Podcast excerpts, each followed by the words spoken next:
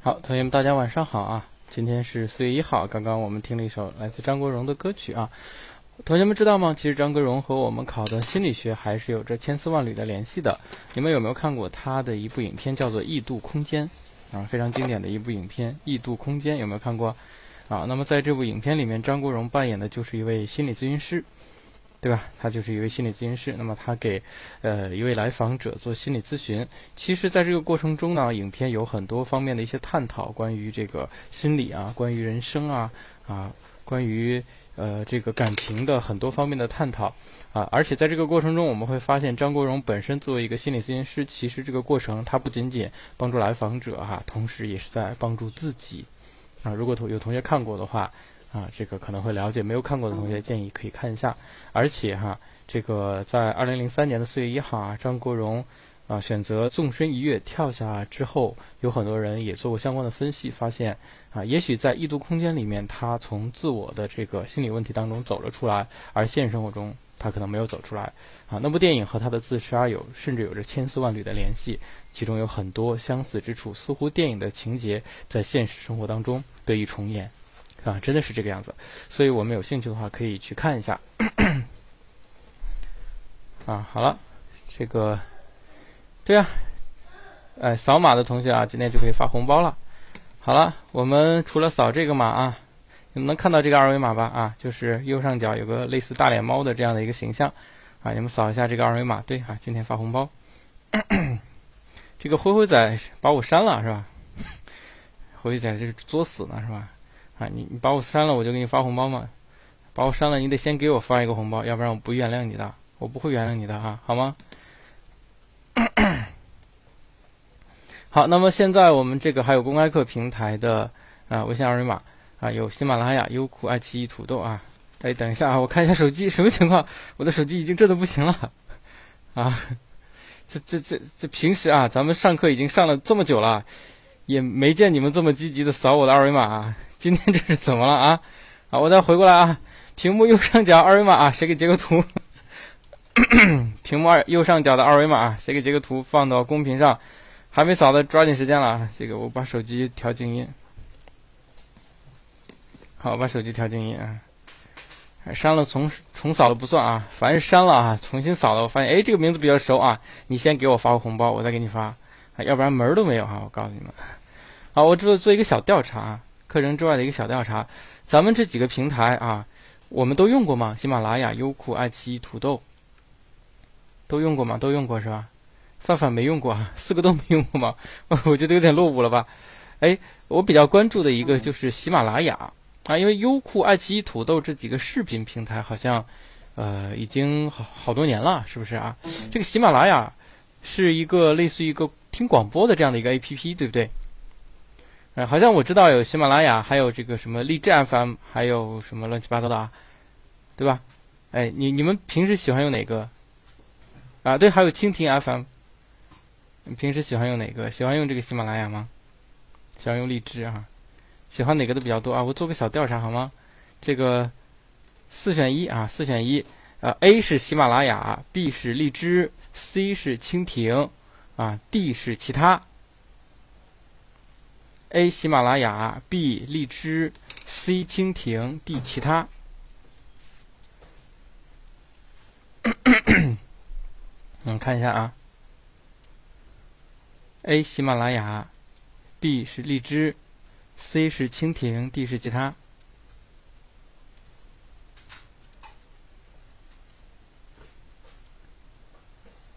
喜马拉雅有郭德纲的相声啊，你们都用来听相声了。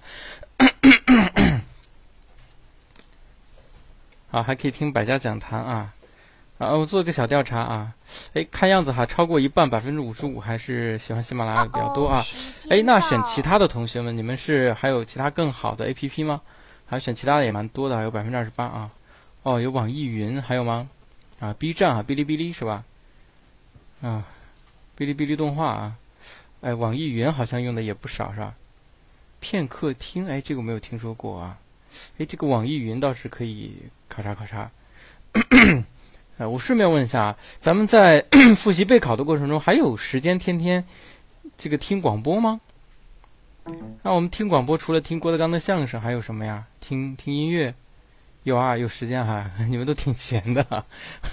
哎，一般什么时间段听啊？一般什么时间段听？一直听啊，每天带着，困的时候听，晚饭后啊，睡觉的时候，睡觉的时候，跑步的时候，在路上的时候，啊。呃，睡觉前的好像比较多哈，吃饭的时候、睡觉的时候比较多，啊，那吃饭走路的话，有饭吃饭就饭点儿是吧？走路的话就是去自习室的路上啊，或者怎么样啊？然后睡觉之前好像比较多一些，啊，还比较多一些，这是一个大胆的设想。哎，假设啊，假设咱们比邻学堂也在喜马拉雅开一个电台的话，你们会听吗？啊，可能开这个电台更多的是讲讲一讲啊，这个考研的故事啊。然后这个一些曾经考过，咱们比邻学堂曾经考过的，他们是如何努力的，在考研过程中的酸甜苦辣，啊，也可能包含某个知识点，或者是一些考研的一些相关的知识啊。啊，如果是男神音就听啊，意思就只有我才会听是吧？啊，我只是做个小调查啊，只是做个小调查。哎，同学们，你们自己有没有过？就是在电台做主播的经验，或者如果比邻学堂开开了一个喜马拉雅的电台，你们呃有考虑过，比如说也可以想应聘主播或者应聘编辑啊，应聘这个呃策划之类的吗？啊，可以是吧？啊，一个月多少钱啊？目前是纯公益的啊，木有钱啊，木有钱就不干了是吧？哎，太功利化了，不要这个样子哈。可以考虑哈。啊，有的人做过 YY 游戏啊，哎，咱们在座的有没有 YY YY 主播啊，或者什么斗鱼主播啊？啊，也跟赵老师一样是网红的有吗？啊，有啊，啊，不错，啊，不错啊，咱们同学当中卧虎藏龙啊。好了啊，只是做个小调查，不耽误大家时间啊。我们马上还是要继续我们今天晚上的课啊。下去之后呢，如果有什么想法，咱们微信里面沟通啊。顺便说一句，这段时间工作比较忙，微信一直没有顾得上回复，实在是抱歉啊，不好意思，同学们。那么过段时间，过几天我会集中再回复一批，好吗？啊，同学们啊，千万不要因为我没有回复你就把我删除了，我真的会很伤心的啊！我经常这个回着回着，突然有个同学我发了一个消息打过去，发现发送不成功哈，显示我已经不在对方的好友列表了啊！我这个消息编辑了好长的啊，真的是蛮伤心的啊！我希望同学们不要放弃啊，不要放弃，一定会等到我的，只是可能会有点久。好，我们在今天上课之前呢，先回顾一下我们上周学习了哪些内容啊？好了，同学们，收啊！我们正式进入到我们的上课环节啊，同时进入到我们这个癫狂的环节。同学们，我们上周学了哪两章的内容啊？首先学习了第三章意识和注意。好，我们意识和注意的结构还记得吗？呃，意识和注意的结构还记得吗？啊，意识和注意啊，上周学先学意识和注意，后来又学了感觉啊。意和意识和注意啊，分成两部分啊，一个是意识部分，一个是注意部分啊，很好。那么意识部分呢，有含义、种类、功能、睡眠与梦啊。顺便问一下，睡眠与梦分成几个阶段啊？睡眠与梦分成几个阶段？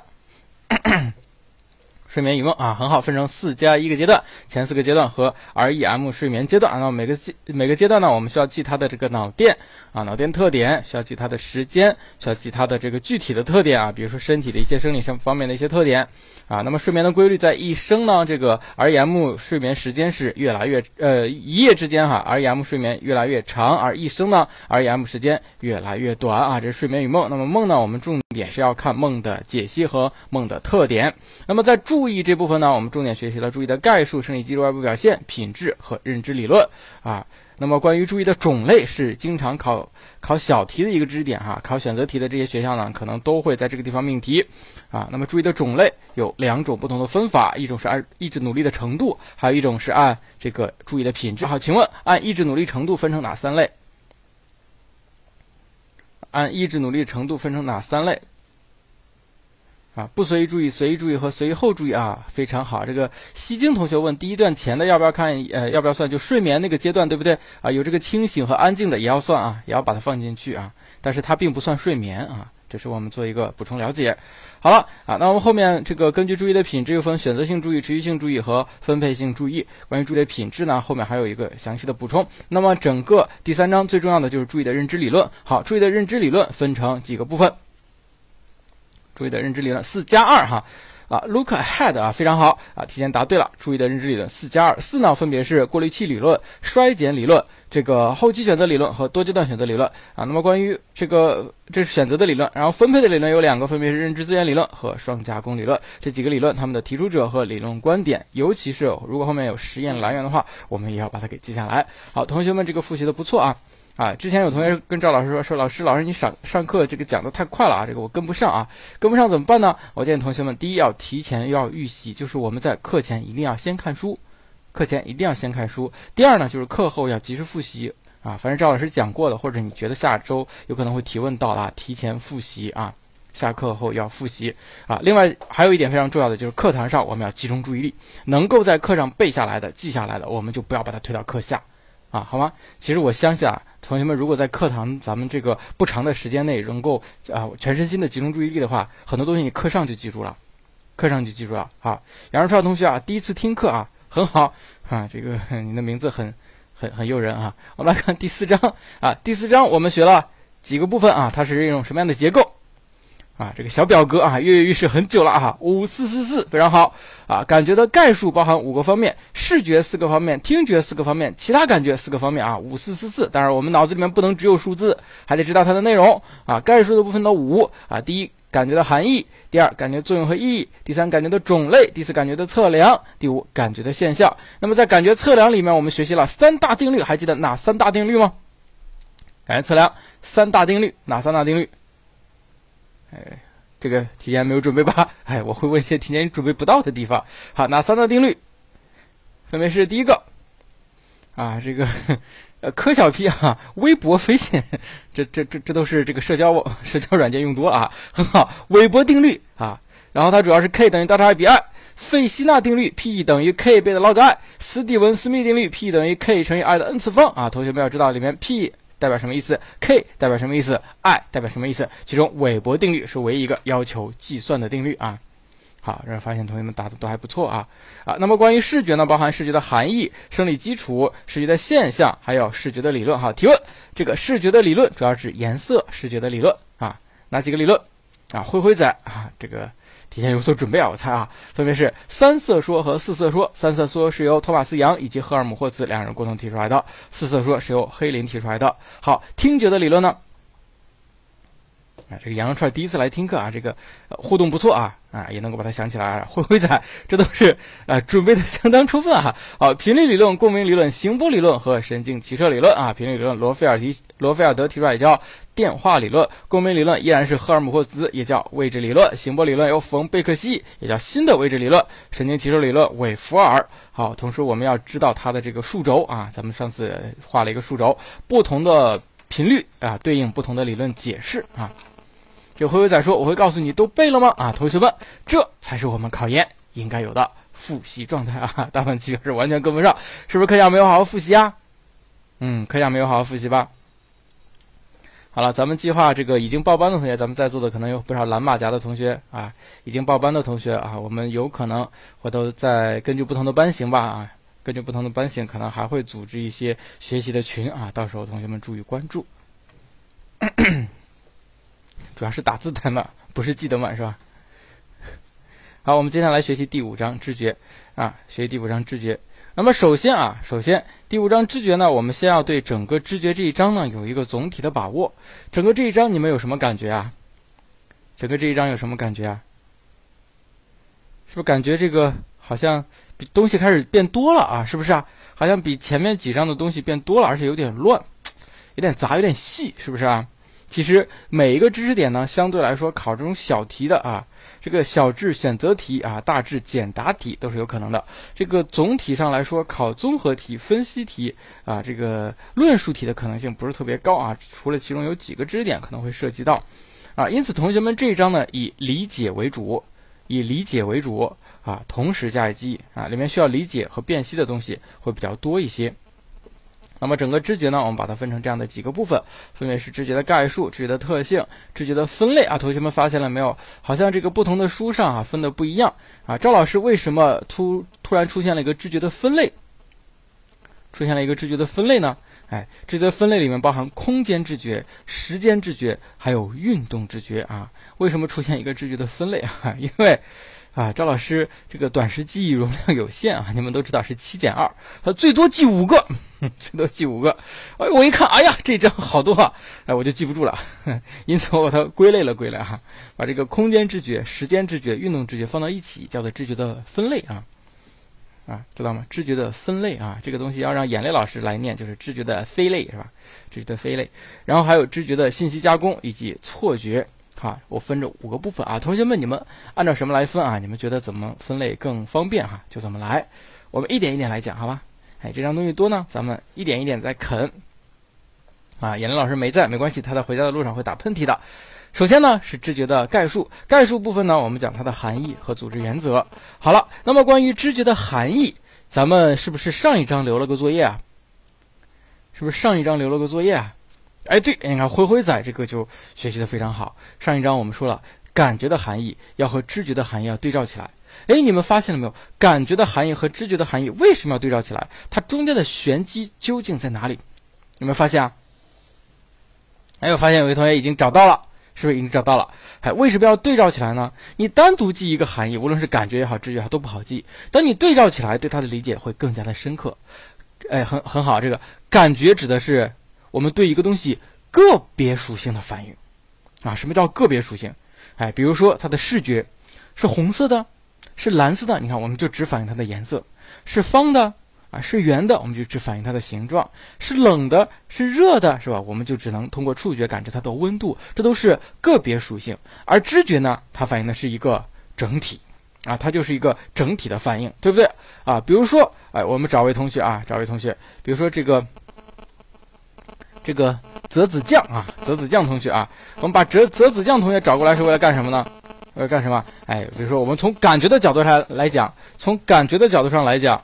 这叫做，我们可以看到泽子酱，比如说是泽子酱到底是一种什么酱啊？它是甜的还是咸的，对不对啊？我们可以尝一口，哎，甜的还是咸的？我们可以看看它的颜色，对吧？可以看看它的颜色，哎，它到底是红的还是绿的，还是蓝的还是紫的啊？我们有见过紫色的酱吗？哎，对吧？对，还可以闻闻它的气味，它是香的。它是臭的还是怪怪的，对不对？啊，Papi 酱最近比较火啊，我希望泽子酱将来有一天啊，比 Papi 酱还要火啊，好吧？泽子酱你要将来火了，这个我给你投资啊，好吧？我给你投资啊，那个 Papi 酱不是有人投资吗？我给你投资哈，投一千两百块啊，呃，小 case 一点问题没有。好了，但是整个这个东西呢，我们只能够感觉的部分只能够有它个别属性的一个反应。那说到知觉是什么？说到知觉是什么？哦，它是一种食物，好吃的食物，好吃的调配用的食物，这就是知觉，对不对？啊，它是对整体产生了一个反应，同学们可以理解吧？哎，这个东西已经包含了，比如说它的味道一定是可口的，它的食材一定是无毒无害的，啊，同时呢，它不能作为主食，可能会齁咸这之类的，对吧？啊，因为它是一种调配的食物，哎，一下子把所有的属性都概括概括进来了。对吧？哎，如果说它其中有个别属性发生了一些变化呢？哎，比如说它由原来的五十克变成一百克，你知觉上会有什么大的反应吗？不会有大的反应。但如果它由这个红色变成了绿色，其他都没变，假设啊，其他都没有变，它红色变成了绿色，哎，你的知觉就会发生颠覆啊。这个泽子酱哈。我们给它一个评判啊，就是 对长毛了啊，对，过期了，腐败了啊，所以你就不能再吃了，它就变成不能再吃的过期腐败食物了。哎，这就是知觉，所以知觉和感觉是不一样的。每个人的这个外貌可能相差不大，但你对每个人的知觉差异很大啊，可以理解吧？这是关于概述啊。那么知觉的组织原则，同学们啊，那么知觉组织原则有几条呢？有八条组织原则。这八条组组织原则，我建议同学们首先，哎。这个要结合课本啊，要结合课本，课本里面有图，组织原则的图，结合课本进行理解就行了，不要背，不要记，为什么呢？你背也背不下来，记将来还会忘啊！不要背，不要记。那这个东西考不考呢？哎，这个东西是要考的啊。而且比较悲催的是，这两年哈，类似这种知识点，居然能够考大题啊，十分的简答题啊，居然都能考啊！要求把八条组织原则全部背下来啊，有这种变态的题目，而且有有有些学校自命题的时候也会考到，所以同学们要给大家敲个警钟哈，我们书上凡是这个有可能考到的重要知识点，一概不能落下来。所以这八条组织原则在最终狂背的时候要把它背下来啊！但是你不能丢到最后狂背哈，你现在要怎么样？你现在要去理解它，要看图啊。比如说啊，这个这个这个相似性，哎，比较相似的东西，我们可以把它知觉成一体的。好，那我们就看图一下，图里面哪些东西是相似的，哪些东西是不相似的？怎么我们就相似的知觉到一起了？我们就得琢磨琢磨，同时自己想一想有没有别的例子啊？啊，比如说我换一种图形啊之类的。哎，这个同学们要提前去看书啊，理解起来并不难啊。这个背诵呢，交给后半年。好了。那接下来呢，我们看这个知觉的特性，这些特性就比较多了，包含知觉的选择性、知觉整体性、知觉理解性，还有知觉的恒常性啊。我们先来看知觉的选择性啊。那么在看之前呢，哎，给同学们看这样的一个图片啊，很有意思的一个图片。好，同学们，我们现在开动脑筋，找到其中的人脸，找到其中的人脸，你能找到多少个人脸啊？数一数，找多少个人脸？找到九个的，找到十个的，哇塞，又找到十三个的，哎，这找到一个，找到四个，啊，找到十三的，为什么哈哈乐呢？啊，找到六个哈，都不一样啊，啊，这就是著名的什么东西啊？叫做两齐图，两齐图啊，这个原理是怎么样的呢？同学们哈，这个人脸，同学们看到了没有？整个分布在图中的各种各样的人脸。它其实本身是作为图片的什么东西？作为图片的背景。哎，巴旦木以前做过，哎，我哎我很喜欢吃巴旦木啊。最近我正在吃三只松鼠的巴旦木啊。小老师说，哎，对，它之前呢都是作为背景。我们注意的这个对象是什么？注意对象就是两匹马和一个人，对吧？后面全都是树林、石头、小溪，对不对？它本身是背景，它不应该被我们所注意到的。如果我们离得比较远一点的话，我们看哈。我们离得比较远一点啊，你你们可以离得远一点啊。你看一下的话，可能更多的就是注意到哦，有山，有石，有水，有石头，有树林儿，然后有一个人带着两匹马，对不对？但是如果我们把这个背景把它反过来变成我们知觉对象的时候呢，它就，哎，可以被知觉到了。因此，知觉的选择性其实就在选择什么东西当我们的对象，而什么东西作为背景。可以理解吗？好，我们一块来数一数，到底有多少人人脸啊？很有意思啊！我们看从左下角开始，哎，你看你你能看到多少个哈？这是一个人脸，哎，你看出来了吗？左下角有一个人脸，能看到他的鼻子，看到他的嘴吗？啊，他整个脸呢没有完全的露出来，但露了鼻子和嘴，是吧？哎，能看出来吗？啊，能看出来吧？哎，这个是鼻子，我把它描一下。哎，这个是嘴，还有嘴唇。是不是？哎，有嘴有嘴唇，能看出来吧？哎，能看出来啊，sexy 啊！你们是不是单身太久了？这都能看出 sexy，哦，真是受不了了。好，我们来看一下这张脸，能看出来吧？啊，这个还是比较容易看出来的啊。这张脸，啊，两张了吧？哎，这儿有一张脸啊，三张，看出来吗？哎，是个半张脸。这儿有一张脸，四张脸。这儿有一张脸，五张脸，看出来了没有？哎，这儿有一张脸，六张脸，哎，这儿还有七张脸，这儿还有八张脸。你们看到这张脸了吗？这应该是一一一棵白桦树吧？这白桦树还有九张脸，看出来了没有啊？没看出来吧？哎。能看到眼睛吗？我给你描一下啊，这儿有个眼珠，哎，这是眼睛，哎，这是鼻子，哎，这是嘴，哎，很多同学可能都没看出来，哦，这个白桦树上居然还有一张脸，我勒个去，是吧？哎，九张脸了吧？哎，这儿有一张脸，看出来了没有？有张脸啊，眼睛，鼻子。还有嘴，能看出来吗？哎，这儿还有一张脸，这儿还有一张脸，这几张脸了？一二三四五六七八九十，十一张了啊！十一张脸，还有没有啊？哎，还有的脸，还有一张脸哈，这张脸藏的比较深啊，在这里，在正中间靠上的位置，有一张很囧的一个老年的脸。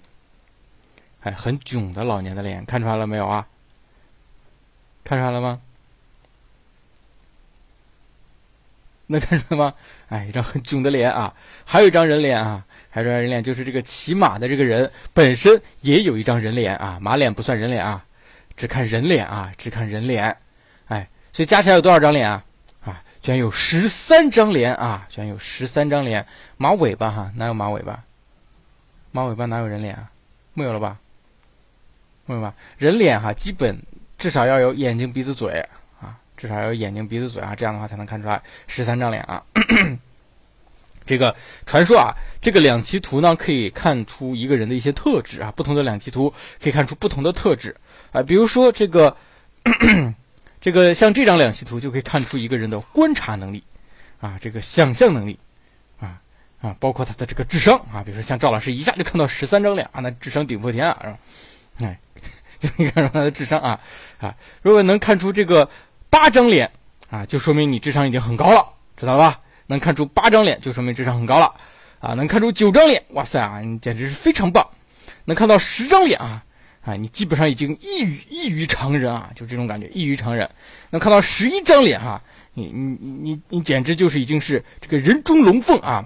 你看到十二张脸啊，你简直就是已经超越人类啊，超越人类，超越我们这整个时代啊！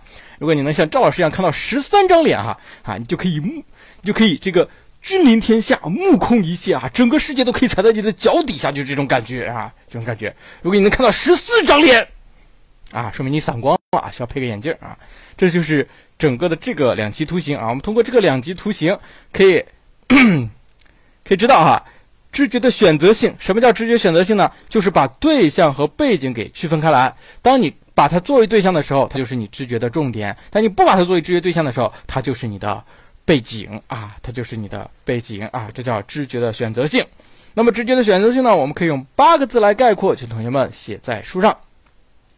哎，八个字啊，这个小表格同学 不许剧透啊，不许剧透啊，要给张老师个面子啊，要突出对象，压抑背景啊，突出对象，压抑背景。写了啊，这就选择性，突出对象，压抑背景。哎，我们可以用这个来判断一些小题啊。那么还有没有别的两栖图呢？其实，哎，这个两栖图还蛮多的，很有意思。我们来看一下这个图。哎，你看到了什么？你看到了什么？据说啊，这是一张很经典的两栖图。据说啊，我一直不大知道经典在哪。你看到了什么？人？哪有人？哪有人？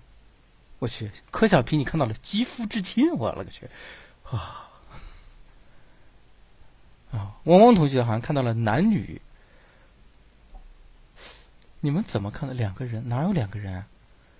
胡少同学居然看到了日本动作片，你们真的太有才了！这不就是很多海豚吗？你可以看一下啊，你看这是一只海豚，哎，两只海豚啊，我们来数一数，三只海豚啊。它两级图是哪两期呢？第一是瓶子，嗯，当然我们把这个瓶子上的阴影作为背景的时候，我们就可以看到整个一张瓶子啊，整个一个水瓶。如果你把水瓶当做背景的话，你可以看到海豚，三只海豚了，哎，四只海豚，啊，五只海豚，哎，没没没圈全啊，五只海豚，哎，六只海豚，七只海豚，八只海豚，九只海豚，还有吗？哎，还有，还有一只海豚的小尾巴，所以这里面呢是十只海豚，所以这这个图片主要是考察我们能看到几只海豚，啊，谁看到人了？范范同学看到两个人还是抱着的，我怎么看不到？啊，据说哈，据说这个看到这个图片啊上海豚的人数越多的人呢，哎，他这个心地越纯洁善良啊，想让赵老师一下找到了十只海豚呢，就是说明我心地善良、纯洁如雪啊。你们知道哈，赵老师一向这样，心地善良，纯洁如雪，啊，如果看到除海豚之外的其他东西啊，而且又不是瓶子，说明你大大的坏了啊，啊，很邪恶，很邪恶，很邪恶的。反正哈，我到今天为止，我都没有看到除了海豚之外别的东西啊，我也不知道你们是怎么看出来的，哎，你们的世界我不是很懂。好了，你看小海豚多可爱是吧？好了，这就是什么了？这就是知觉的选择性啊。那么接下来我们看知觉的第二个特性，叫做知觉的。整体性啊，叫做知觉的整体性。眼泪老师来了，眼泪老师在哪里？啊，眼泪老师来了啊！眼泪老师啊，请你找一找啊，我们这张两栖图形上你能找到几只海豚？找一找上面的海豚啊，找一找，哎，能不能找到十只海豚？好，我们来看知觉的整体性。什么是知觉的整体性呢？哦，咱们书上说了，就是说啊，我们可以根据过去的经验，把物体的各个部分和各种属性结合起来，知觉成一个统一的整体特性。什么意思呢？哎，我们来看一个图片啊。好，同学们，你们看到了什么？你们看到了什么？啊，一堆代码哎！你们可以离远点看啊，离远点看啊。如果说你离不了远的话，把眼镜摘下看啊。近视眼的同学可以把眼镜摘下来。哎，怎么这么多同学向我表白啊？这样不好啊，这样不好啊。哎，让你们师娘知道哈，我要回去这个 跪蚂蚁了啊。你们知道哈，这个。这个最残酷的刑罚不是，不是跪泡面，不是跪搓板儿，啊，然后后来还流行什么跪暖气片啊，还流行跪什么跪主板啊，台式机电影主板，这都不够。哎呀，赵老师受过最大的刑罚是跪蚂蚁啊，什么叫跪蚂蚁？有两个要求：第一，不许让蚂蚁跑了；第二，不许让蚂蚁死了。跪蚂蚁啊，我觉得这个是天底下最最牛的一种刑罚。好，你们看到什么？哎，当你们把注意力都放到这个图形上的细节的时候，你只能看到什么？是不是你只能看到上面什么 O 啊、H 啊、七啊、幺啊、OK 啊、SB 啊，这他妈还有 SB 啊这类的东西啊？但是当我们往远了看，或者我们把眼镜摘下来之后呢？哎，我们就开始关注它的整体，这叫做知觉的整体性。也就是说，把物体的各个部分和各种属性结合起来啊，构成一个统一的整体，这就是知觉的整体性。我们可以理解吧？知觉的整体性对人来说非常的重要，哎，非常重要。看不出来的同学把眼镜摘掉，哎，或者你离电脑屏幕远一点，哎，越远越好啊，越远越好，越远越好啊。哎，同学，你不要从窗户上跳下去啊！啊，打住啊，就这样就行了啊。哎，能看出来吧？哎，这个，对，眼睛眯起来。啊，我们办公室有位老师啊，啊，好像看出来了，看出来了。好，这是知觉整体性啊。还有一个图片，我们也可以来看一下。啊，好了，不要向我表白了啊，知道了，啊，知道了啊，低调。这是谁？这是谁？这是谁啊？是爱因斯坦啊。这 是老赵！你们怎么看出来的？好，现在把眼镜摘掉啊，离他远一点，你能看到什么？把眼镜摘掉，离他远一些，再远一些，你们看到什么？你们看到了玛丽莲梦露是吧？哎，说老赵的是什么意思啊？啊，是因为你们看到了哈，如老赵般呃，不是对吧？如爱因斯坦般聪慧和如玛丽莲梦露般美貌的这样的一个人是吧？像赵老师就是美貌与智慧并存啊啊，可以理解啊，可以理解。是不是很有意思啊？为什么呢？当我们戴上眼镜或者离它比较近的时候，我们的注意力集中在它的细节上，我们可以看到它的眼睛，可以看到它的皱纹，还可以看到它一些其他，比如胡子渣什么之类的细节上。但是，当我们把眼镜摘下来，只能从远处看的时候，你可能就注意不到细节。这时候，你会更多的去看它的整体，你会看到玛丽莲梦露。所以，这就是著名的这个图片，叫做爱因斯梦露啊，爱因斯梦露著名图片啊，这个名字是我给它起的。嗯，你们搜是搜不到的。好了，哎，那么这个知觉的整体性对人来说非常重要啊。就是我们有一种倾向，很多东西我们都倾向于先从总整体去认识它，因为当我们从整体认识它的时候，可以节省很多的认知资源啊，节省很多的认知资源啊，这就是知觉的整体性啊。写上八个字，叫做突出整体，压抑细节啊。八个字，突出整体，压抑细节。嗯，爱因斯梦露怎么了？啊，蛮好的啊，这我给他起的，突出整体，压抑细节，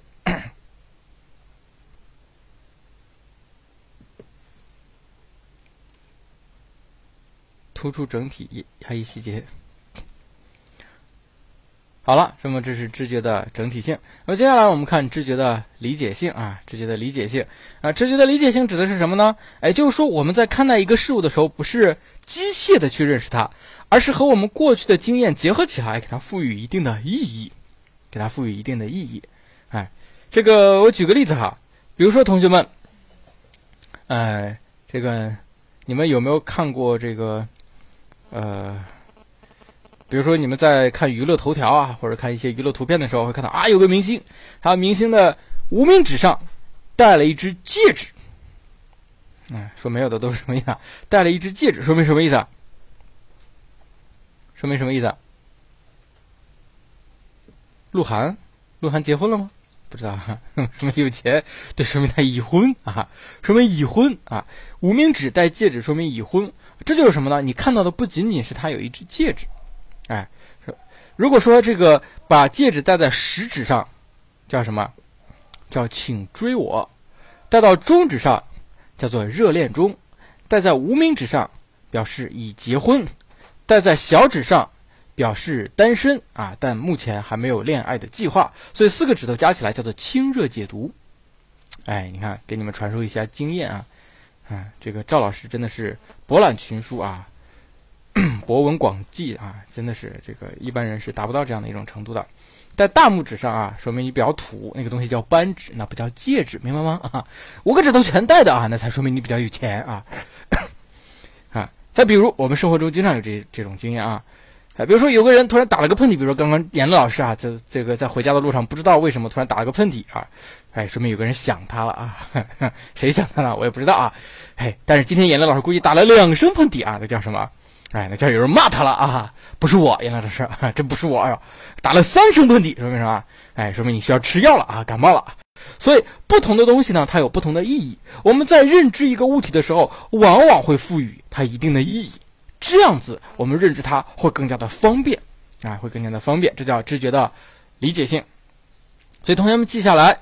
八个字叫做“根据经验主动解释”啊，根据经验主动解释啊，打了二十个喷嚏说明过敏了 啊，根据经验主动解释，看八个字啊，这个叫知觉的理解性，根据经验主动解释，然后还有一个叫知觉的恒常性啊，什么叫知觉恒常性呢？哎，所以知觉恒常性就是说啊，哎，咱们书上举举的例子非常好啊。一扇门它是什么形状？它是长方形。说门的形状，除非有外在的干扰，比如说物理方面的，你拿个锯子把它给锯掉了。一般情况下，它的形状会变吗？它形状不会变啊。肉球同学，低调啊。肉球，肉球是比邻学堂这个老学员肉球吗？怎么突然冒出来一个肉球？肉球不今年已经考上了吗？啊，已经考上的学姐啊，这个 不要影响我们的学弟学妹们学习好吗？啊，肉球同学，哎，我知道，呃，有有有空常回家看看啊，是好的啊，啊，这个来的时候不要带什么礼物啊，红包什么都不要啊，注意不要啊，提醒你不要，啊，就说这个门它是长方形，一般是不会变的，咱们想想是不是？但是当你把门打开之后。哎，你从某一个角度去看它，它已经不再是长方形了，它变成什么？它变成梯形了，对不对？它变成梯形了。我们生活中有这样的经验吧？但是你会认为这个门它真的变成梯形了吗？你会这样认为吗？然而你不会这样认为，你还认为它是一个长方形？为什么呀？为什么？橘子说真的会让它变成梯形？橘子太单纯了啊！为什么？因为我们明明知道它就是长方形的，所以即使我们眼睛里面收到的信号。发现它的形状已经发生了变化，但是我们的大脑很清醒啊，我们知道它之所以变化呢，是因为它不同的这个边离我们的远近距离发生了变化，哎，但它依然还是长方形，这叫做知觉的恒常性，哎，知觉的恒常性。比如说，我再举个例子啊，再举个例子，假设咱们中间有一位白富美，啊，谁呢？哎，比如这个围观中萌芽啊，这个萌芽同学啊，过去有本杂志叫萌芽，就是一位白富美。啊，同学们都围观一下啊！好，萌芽，这个把它围起来。好，萌芽这个白富美呢，第一个突出的特点就是白，哎，就是白。呀，糖葫芦一看白富美啊，马上就出动了，就是白啊，美不美，富不富咱不说，但是就是白啊，脸上特别的白啊，特别特别的白。好了，现在是几点钟呢？现在是北京时间十九点四十五分。好，现在呢，我们走到户外，走到户外，在这个。淡淡的月光下，你看她，她还是白富美吗？她还是白富美，为什么？她没变，她很白，她依然很白。但实事求是的讲，她脸上反射出来的光是白天多还是晚上多？是白天多还是晚上多？显然白天多，晚上反射的光很少，所以我们如果说仅从视觉的角度来看，他晚上脸上再怎么白也是黑的，你想想是不是？啊，比如说奔跑的蜗牛长得比较黑啊，长得比较黑，古铜色的肌肤，信不信晚上的萌芽它这个皮肤上反射到我们眼中的光线比这个奔跑的蜗牛白天看起来要黑得多？哎，是要黑得多的，但是我们依然他认为它是白富美，为什么呢？这就是知觉的恒常性，哎，这是知觉的恒常性。所以，什么叫做知觉的恒常性呢？啊，比如说灰灰仔啊，白天看起来灰出出的，哎，显然萌芽要比它白得多。到了晚上，萌芽脸上反射出来的光啊，这个白色和白天的灰灰仔比起来，其实差得远了。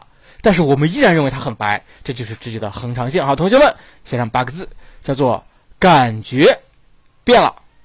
知觉没变，感觉变了，知觉没变，所以外在环境或条件的一些变化，并不影响我们对一个事物的知觉。我们认为它白，它就是白的，它到了晚上也白，即使伸手不见五指，它依然是我们心目当中的女神啊！这就是知觉恒常性，对吧？就像赵老师就是这个样子啊，这个无论哈。发生了什么样的一些变化，依然是同学们眼中最帅的老师啊！这就是知觉恒常性，懂吗？哎，所以们你们如果有一天发现这个赵老师胖了啊，他也依然很帅啊，感觉变了，知觉没变啊，知觉恒常性，明白了吧？嗯，明白。对，男神不论外在啊，就是这么个意思啊，火把，我觉得你今年能考上。好，四个特性我们分别做一个了解啊，希望能够把握它们的本质。现在出一道考题。哎，出一道考题，请问迷彩服利用的是知觉的哪个特性？A. 选择性 B. 整体性 C. 理解性 D. 恒常性。请问迷彩服啊，它是是运用的是知觉的哪个特性？A. 选择性 B. 整体性 C. 理解性 D. 恒常性。哎，迷彩服利用的是知觉的哪个特性啊？A. 选择性 B. 整体性 C. 理解性 D. 恒常性。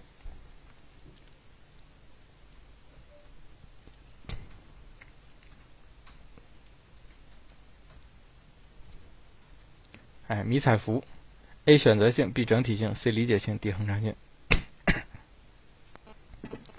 好，再给五秒钟时间作答。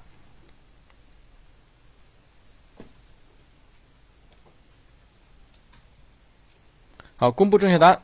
哦哦，时间到。哎，有同学说，老师，你弄错了吧？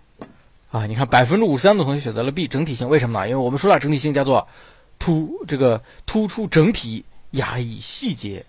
对不对？迷彩服是不是就好像我们望放眼望去看不到它的细节，是不是？哎，好像应该是整体性，但实际上迷彩服更多的利用的是知觉的选择性，它其实主要利用的是干扰知觉的选择性，以达到你选不出来的这个目的。有同学可能没有不理解啊，不懂不懂没关系，你把它记住就行了。这是一个比较经典的特例，迷彩服是知觉选择性的反应用。它为了干扰你进行知觉选择，哎，就是给你把知觉选择的各种线索都给你抹去啊，干扰你的知觉选择，让你选不出它，这叫知觉选择性的反应用，啊，叫知觉选择性的反应用。这点我们记住即可，好吧？哎，这是四个知觉的特性啊，同学们掌握的不错。怎么干扰啊？具体怎么干扰你就别管了，它其实利用到了一些生理学上的一些东西。啊，甚至还包括这个一些光谱啊，物理学上的一些东西啊。总之呢，它用技术手段可以干扰我们知觉选择性就可以了。哎，不懂你就记住就好了啊。这个不是我们考察的重点，哎，但是有可能会出这么一道题，你能把它选得出来。好了，这个爱因斯坦我们就不要看它了啊，换一张 PPT。好的，好的，换一张 PPT。好，我们来看一下知觉的分类啊。知觉的分类，首先进入到的就是空间知觉。哎，空间知觉里面有哎这个形状知觉、大小知觉。深度知觉啊，还有方位知觉，这个四个常见的空间知觉。然后关于形状知觉呢，还我们就是能够知觉物体的形状。这里面呢，我们需要学一个东西，这个东西呢比较重要，叫做主观轮廓啊。我们来看一下这个图啊啊，有同学还不大清楚迷彩服到底什么意思？迷彩服不是说啊，你军训时候穿个迷彩服往那一站一戳啊，我就看不见你了，不是这样子，是把你扔到小树林里面，我就找不着你了。哈，迷彩服哈，在操场上是起不到作用的，啊，是把你扔到这个深山老林里面、热带雨林里面啊，你穿上迷彩服就找不到你了，明白？所以他用直觉直接选择性的反应用啊，啊，军训的时候是没没什么作用的。好，我们来看一下这个图，你看到了什么？看一下这个图，哎，同学们有没有看看到一个白色的正三角形？哎，立在这儿，白色的尖尖朝上，能看到吗？哎，尖尖朝上。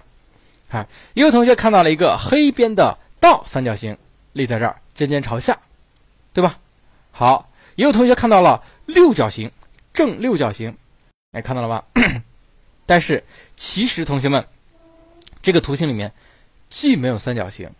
啊，没有正三角形，没有倒三角形，更没有六角形。你仔细观察一下这个图里面是不是这个样子？哎，这个图里面包含三个缺角的正方形和三个折，就没了。你仔细看一下，是不是？只有三个缺角的正方形和三个折，它根本就没有三角形。为什么你能够看到三角形呢？就是因为你人为的给它添加了轮廓。这叫主观轮廓，哎，对，莎士比亚说的很好，就传说中的脑补了一下，你把它给补齐了，哎，你补上的轮廓，就叫做主观轮廓，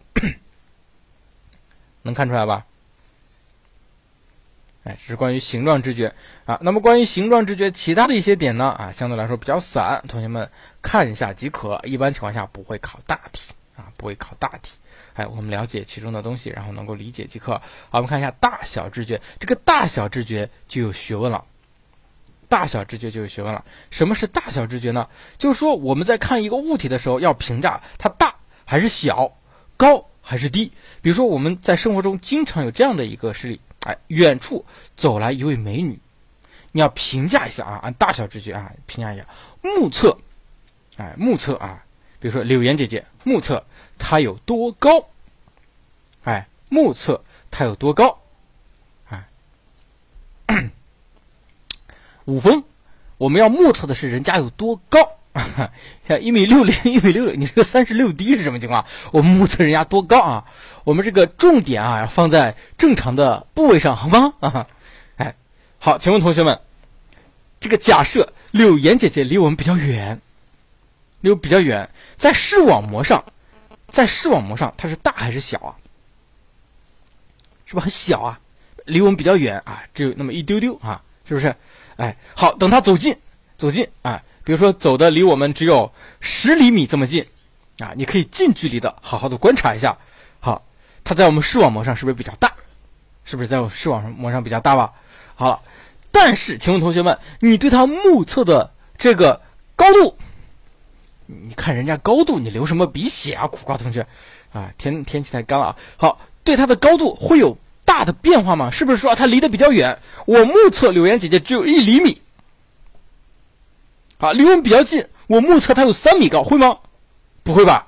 也就是说，无论这个东西在我们视网膜上是大还是小，我们对它的大小评估。是保持一致的啊！好像他说这不是就是大小恒常性吗？错，这里面我们要解释的是为什么对它的大小评估是一致的？为什么对它大小评估是一致的？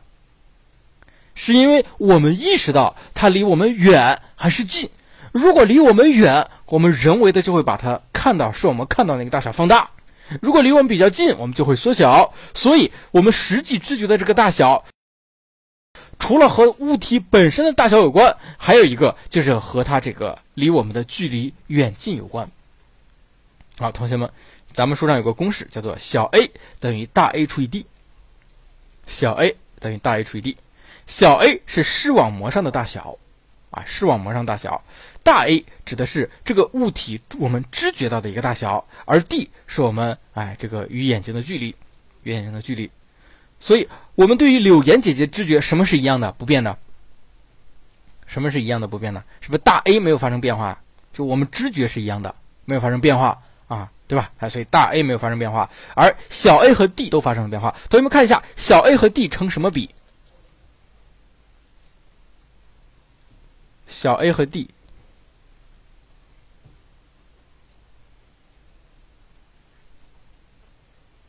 小 a 和 d 是成反比吗？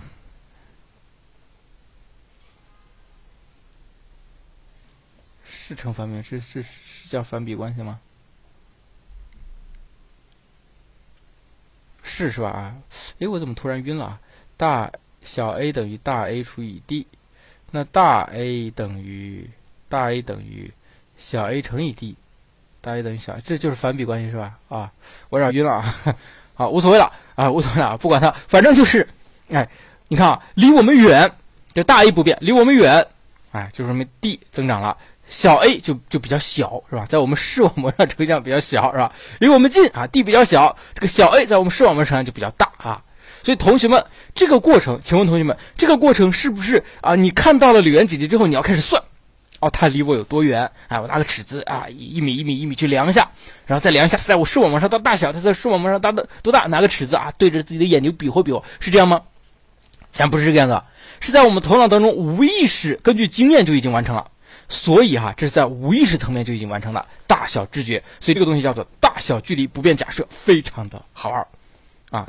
好了，我们来看这样的一个图啊，这个图更经典。好，我们看这个图的上半边，看这个图的上半边，哎，无论是戴着帽子的人，还是两个小怪兽啊，你们看他们的大小是不是都保持一一致啊？这三个人是不是一模一样的，对吧？这两个怪兽是不是也一模一样的？对不对？但是我们看下面这个图，这三个人还一样大吗？这两个怪兽还一样大吗？是不是就不一样大了？为什么不一样大了？哎，因为下面这个图给了我们距离线索，对不对？通过这个距离线索，我们会发现，最左边这个小黑人是不是离我们最近呀？最右边这个小黑人是不是离我们最远呀？是不是离我们最远啊？好了，我们继续回到这个公式啊，小 a 等于。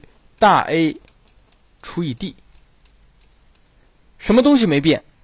什么东西没变？什么东西没变？看清楚啊！小 A 没变，晕了啊！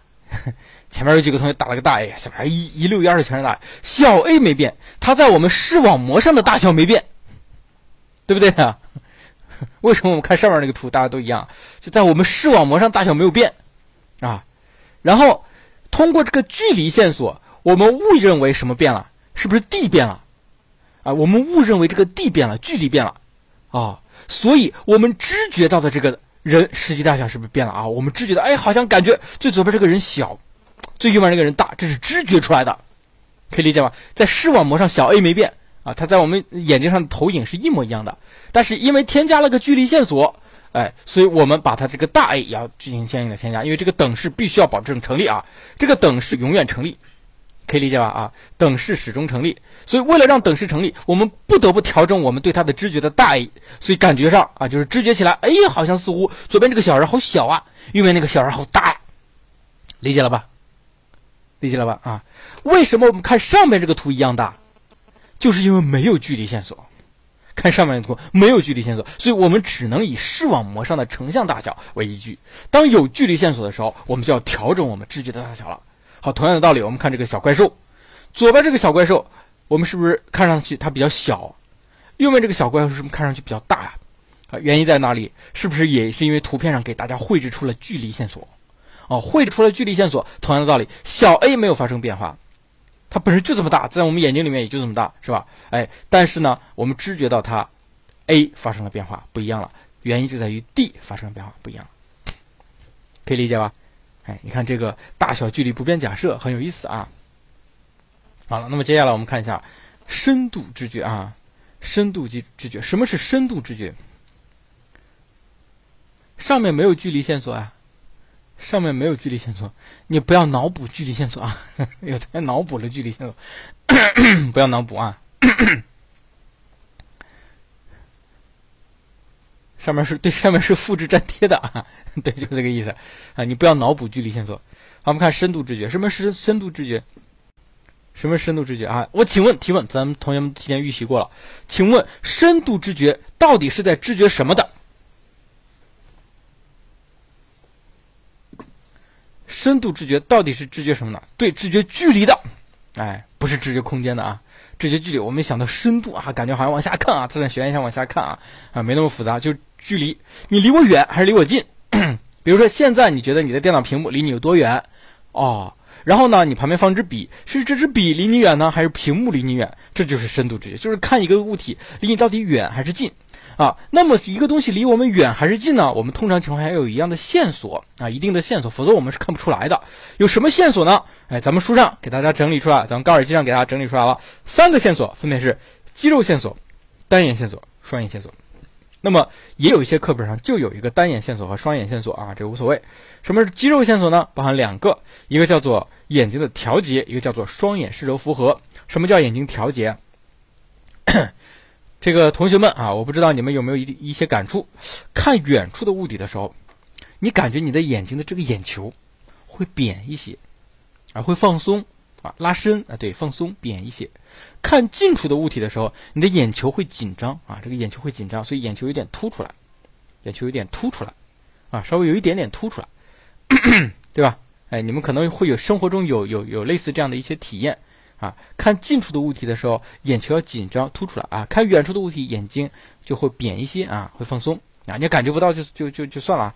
伦家眼睛一直是凸的啊，说明你有近视眼啊，就这么简单。这就叫眼睛的调节，什么意思呢？当我们发现眼球凸出来了，说明我看到的这个物体离我们近；当我们发现眼睛扁进去了，凹进不凹凹是不会啊，但是扁了一些，说明这个物体离我们远。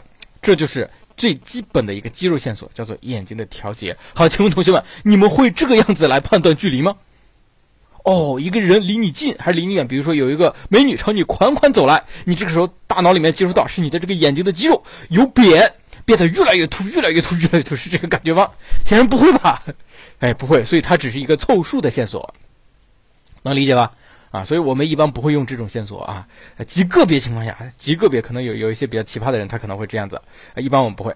那还有一个叫做双眼视轴符合，什么叫双眼视轴符合呢？好，同学们，你们拿起一支笔，立在你们的面前，啊，手拿起一支笔，立在你们的面前，好，听我的啊，不要看屏幕，就看这支笔，啊，跟我一块做这个实验。好，让这个笔你离你越来越近，越来越近，越来越近，越来越近，越来越近，然后一直到笔在你的鼻尖这个位置，然后仔细盯这个笔。哎，对你变成斗鸡眼了啊，变成斗鸡眼了。哎，为什么呢？因为人有两只眼睛，是吧？哎，我们两只眼睛都要聚焦到这一个点上。当一个物体离你近的时候，你的视轴会符合到这一个点上，所以它是相交于一点。啊，离你越远，哎，你这个视轴越趋近于平行。好了，不要不要做了，把笔拿掉哈，一会儿斗鸡眼扳不过来就完了啊，能理解吧？哎，我们是怎么判断一个物体离你近还是离你远呢？哎，就是说我们的视轴是趋近于平行的时候，说明这个物体离我们好远。当这个视轴符合到一起的时候，符合的这个夹角越大啊，也就是说我们这个视轴的这个夹角越大的时候，说明啊这个东西离我们越近。啊，这个情况好像是有的，对不对啊？就像我们刚刚看这支笔，我们这个视轴感觉夹角越大。啊，视轴越符合到一起，我们好像能够知觉到这个笔离我们越近，否则就越远，对不对？啊，这个是可以给我们提供线索的，但我们平时似乎也不大会用这种线索吧，对吧？也不大会用这种线索吧？哎，一般不用啊。那通常情况下我们会用什么线索？后面我们就会讲到啊。通常情况下，比如说单眼线索，我们可能会用到。哎，这个单眼线索，第一叫做对象重叠，就是遮挡。哎，比如说啊，同学们，这个。你们桌上随便放一些东西，有没有一些东西挡住了一些别的东西？假设桌上有个水杯啊，你把水杯拿过来放到电脑屏幕前啊，这个水杯是不是挡住了一部分的电脑屏幕？对吧？好，请问是水杯离你近，还是屏幕离你近？水杯离你近还是屏幕离你近？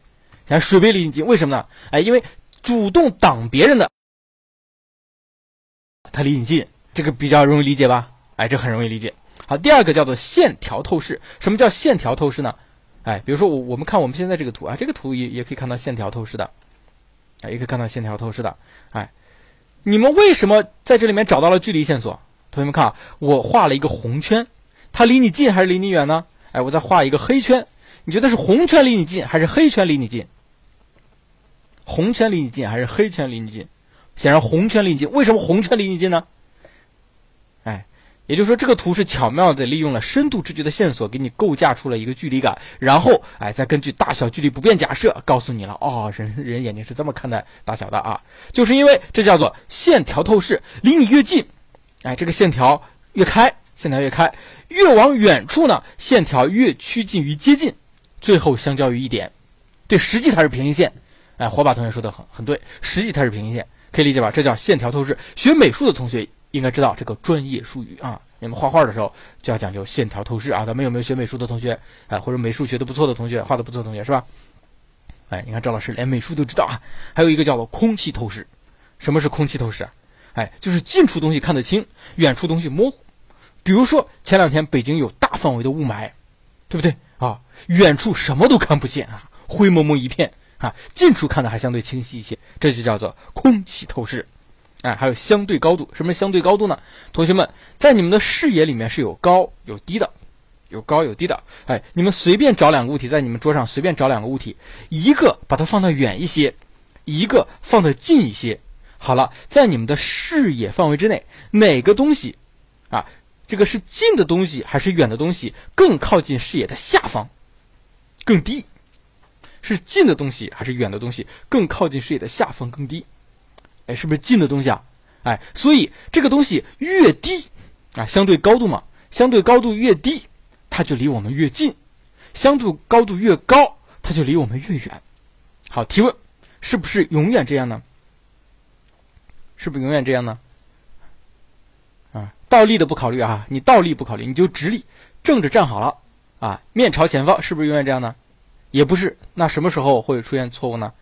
哎，挡着啊，不是啊。不是，啊，你们不能只看视轴之下，我们还要看视轴以上啊。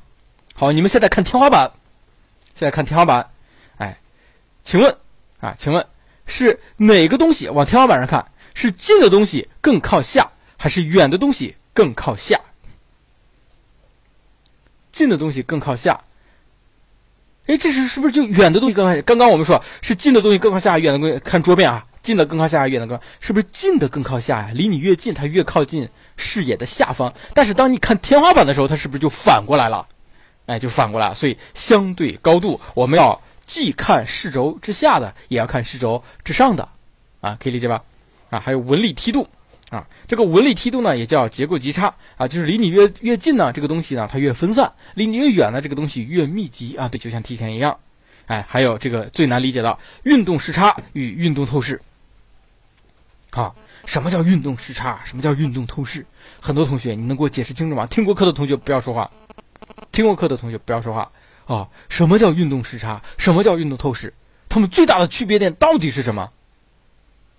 懂吗？啊，很多同学想了半天啊，运动视差、运动透视，我怎么不记得有这玩意儿了啊？哎，不记得啊。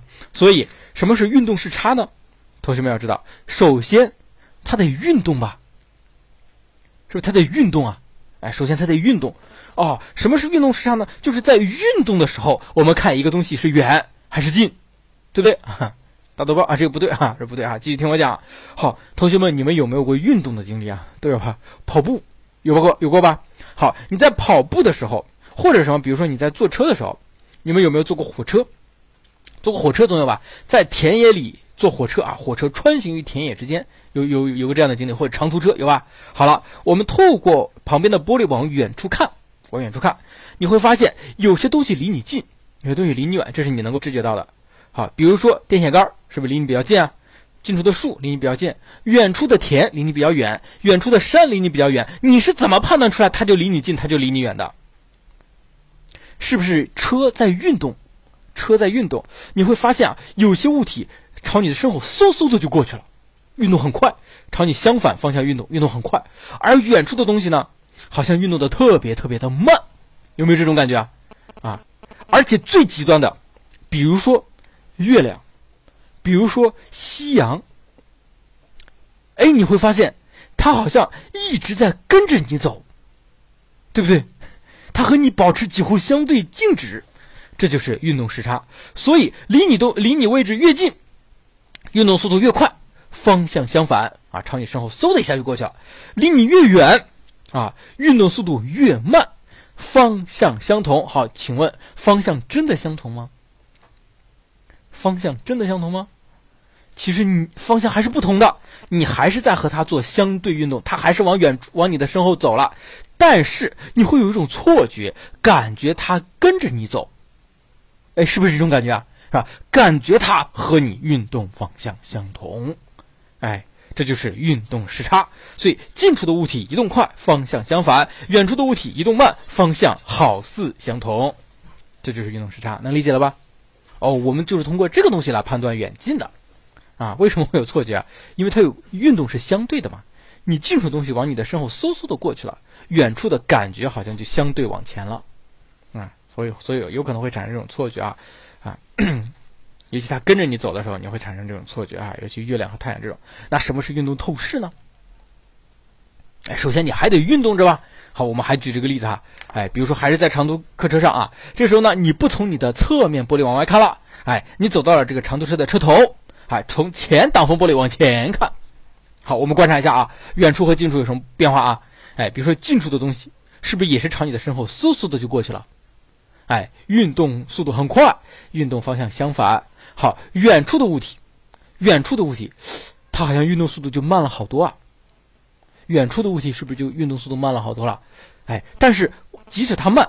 它也是朝你的方向相反的在走啊，也是往你的身后走，而且你会明显感觉到啊，这个由远到近有一个逐步加速的过程，是不是这个样子？逐步加速啊，由远到近越来越快，越来越快，最后到你身边，嗖的一下就过去了，这就叫做运动透视啊。这和美术当中说的那个透视其实差不多，都是往远处看啊，远处的东西和近处东西有不一样啊，这是运动透视。所以，运动视差与运动透视最大的不同点是什么？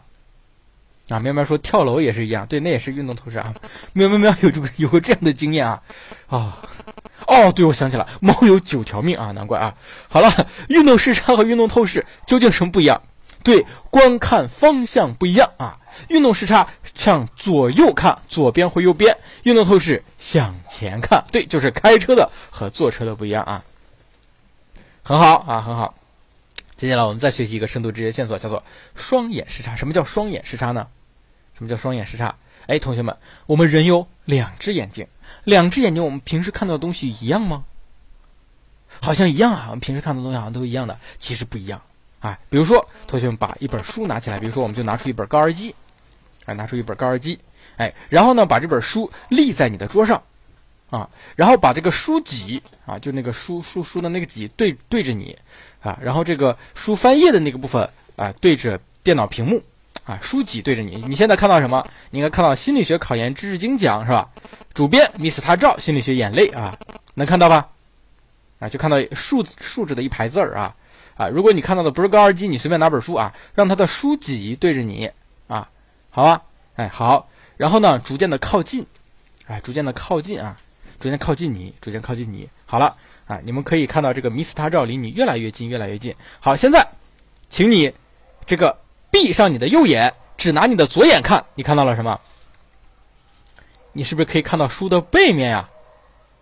哎，只拿你的左眼看，你会看到书的背面；只拿你的右眼看，你会看到什么？你会看到书的正面，是不是这个样子？你左右眼看到的东西完全不同。哎，对不对啊？对不对？左右眼看到东西完全不同，但是我们平时好像看到东西都差不多，原因在哪儿？啊，原因在平时这些东西离你比较远。所以，当你看到的这个东西差异比较大的时候，我们知觉它离你比较近；当我们看到这个东西差异，就是两眼看到的这个视差差别比较小的时候呢，我们知觉它离你比较远。能够理解吗？能够理解吗？啊，不理解的，你再拿一个随便一个东西，哎，放到你的两个眼睛正中间，左眼和右眼看到东西差别越大，说明它离你越近；差别越小，说明它离你越远。说明它离你越远。好，这就是双眼视差，左右眼看到不一样就是视差啊，也叫双向啊，两个看到东西不一样，好，理解了。好，现在提问，提问，你们在答题卡上作答。请问，人们深度知觉的主要线索是什么？A. 肌肉线索，B. 单眼线索，C. 双眼视差。啊，人们深度知觉的主要线索：A. 肌肉线索，B. 单眼线索，C. 双眼视差。请作答。啊，人们深度知觉的主要线索：A. 肌肉线索，B. 单眼线索，C. 双眼视差。啊，每次出题 A、B、C 都有。人深度知觉的主要线索：A. 肌肉线索，B. 单眼线索，C. 双眼视差啊。好了，呃，公布正确答案。哎，还在变，还在变啊！那再给你五秒钟哈，抓紧时间作答。A. 肌肉线索，B. 单眼线索，C. 双眼视差。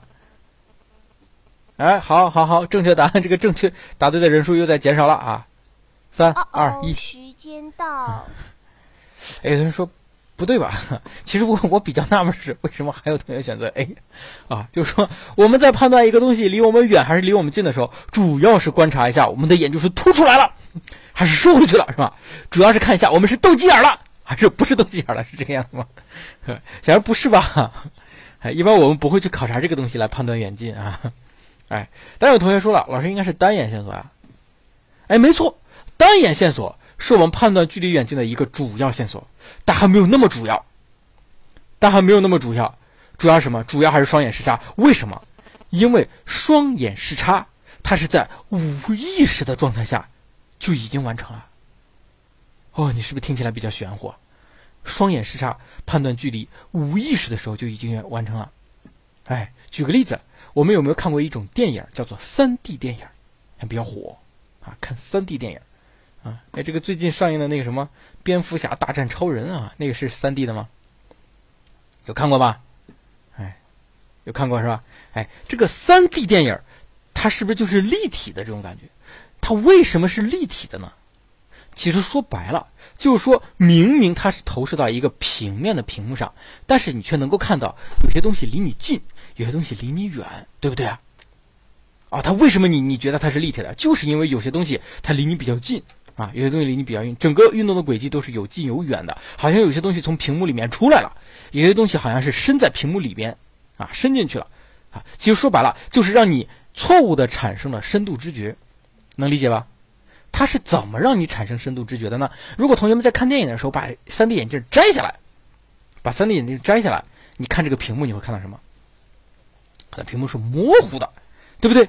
啊，也就是说，其实屏幕上已经有了两个像。能理解吗？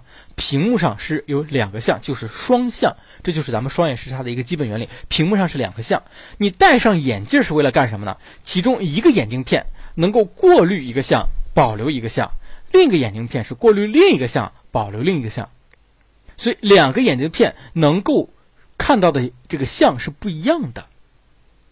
哦，它怎么样让你产生深度知觉，让你产生这个三 D 的感觉呢？就是它人为的控制了啊，你两个眼睛看到的这两个像到底差异大不大？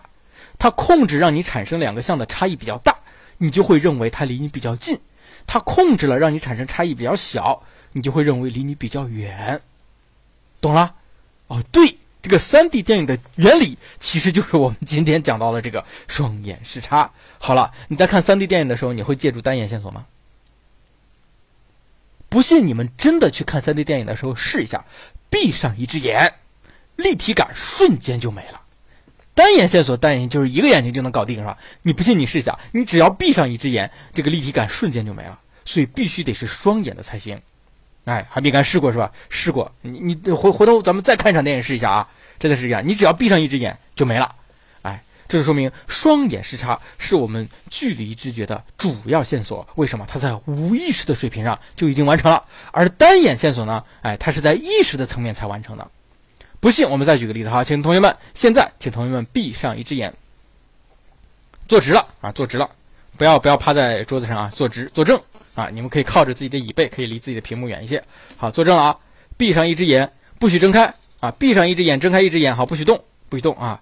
然后拿出一支笔，立在离你比较远的桌上啊，立在离你比较远的桌上，啊，拿出一支笔，笔尖朝上，立在离你比较远的桌上啊，只能用一只眼睛看着它。好，现在用最快的速度拿另一只手的指尖啊，去触碰那个笔尖，以最快的速度，哎，别扎进去了啊，别扎进去，最快的速度去触碰一下。好，谁一次不成功的，请举手。第一次的时候没有成功的，请举手。你们看有多少同学啊？哎，好，现在现在停啊！我们再感受一下，再感受一下。哎，我们用两只眼睛看这个笔尖啊！现在不用一只眼睛了，我们用两只眼睛都看这个笔尖。好，现在以非常快的速度去触碰这个笔尖，成功了没有？成功了没有？哎，是不是这次就成功了？发现问题了没有？两个眼睛对于距离的判断是非常准确的，一个眼睛是不准的，是不是很有意思啊？所以你们不要小瞧了人眼的这个双向，啊，好像这个双向起的作用不大，这差别很小嘛。尤其离你稍微远一点，这差别好像很微小的样子。我能通过这个玩意儿去判断距离远近，哎，你不要不要惊讶，人的大脑真的是靠这个来判断远近的，而且是在无意识的层面就已经完成了。哎，那独眼龙呢？独眼龙对于距离的判断就是不准的。哎，独眼龙对距离的判断就是不准的。射击，射击的时候它不需要判断远近啊啊，因为远也好，近也好，子弹都是朝着一条直线打出去的。射击是不需要判断远近的啊。为什么射击的时候必须得闭上一只眼呢？因为两只眼睛双向嘛啊，你看到东西不一样啊，所以反而瞄不准。能理解了吧？是不是很有意思啊？心理学好神奇的啊！啊，那么这个 3D 电影我们都看过哈，有一部著名的 3D 电影，曾经是平面的，在前几年把它转制成了 3D。这部电影叫做《泰坦尼克号》。哎，我们有没有听说过《泰坦尼克号》里面有个镜头被咔嚓剪掉了？这个东西在很久远以前，也许你们还没有出生的时候上映的时候呢，它是一刀未剪。哎，但是为什么转成 3D 之后就咔嚓把它剪掉了呢？为什么呢？就是因为里面有这样的一个镜头啊，据说。广电总局是害怕坐在前排的观众，因为戴着 3D 眼镜嘛，看的比较立体，害怕坐在前排的观众伸手去摸，所以就把这个镜头直接剪掉了啊。所以广电总局是一个非常神奇的机构。好了啊，福利时间结束啊，没了啊，没了啊。好了，接下来我们看另外一个东西，叫做方位知觉啊，叫做方位知知觉。嗯，这个，哎，有句话啊，说的好啊，就是。你心里面很很很高尚，你看什么都是高尚的；你心里面很肮脏，你看什么都是肮脏的，是吧？哎，这都是赵老师的至理名言。然后看方位知觉，什么是方位知觉？哎，所谓方位知觉呢，就是判断一个物体的位置。哎，有视觉方位定位和听觉方位定位。视觉方位定位比较简单啊，就是你通过各种位置，你判断一个东西它来自于什么样的方向啊。这个咱们在座的女生，你们是不是方位定向好像是不不大准吧？哈，我知道有很多女生是路路痴，是吧？哎，空空间障碍比较严重啊，有些男生也是这个样子啊。我怎么知道？哎，就是这个 定位不准啊，就说明这个方位知觉可能不是特别好啊。然后我们来看一下，哎，有个听觉方位定位，听觉方位定位的三大规律，这是考研的一个必考点啊。哪三大规律？我们来看一下。第一，来自人体左右两侧的声音容易分辨。啊，比较简单嘛，哎，左耳发呃左耳边发出的声音和右耳边发出的声音，你是很容易分辨清楚是左还是右。这个灰灰仔，你今天想考上吗？小表格还想考上吗？还是个手机歪歪新人，这谁？想不想考上啊？很严肃的，我告诉你啊，第一个，来自人体左右两侧的声音容易分辨，简单啊。第二，头部中切面上的声音容易混淆。什么是头部中切面？比如这个图啊，给大家画一个头部中切面。哎，换个颜色吧。好了，我们现在咔嚓把它给切掉。怎么每次都不中呢？哎，还是不够中。这儿，哎，这样差不多吧？隐约好像是在正中间啊。啊，差不多是正中间吧啊，就这么地了。好，这就是头部中切面。比如说刚刚哪个同学，我看一下啊。比如说这个人是谁呢？哎，这个就是小表格。小表哥啊，刚刚是小表哥是吧？好，小表哥，这是小表哥的个人肖像画啊，非常的传神啊。好，把它拿出来，哎，然后在小表哥的头上咔嚓一刀下去啊，就是现在这个样子。什么叫头部中切面呢？就是中间切下来这个面啊，这上面的声音容易混淆，什么意思啊？比如说这个点，咦，哪去了？啊，比如说这个点上发出的声音。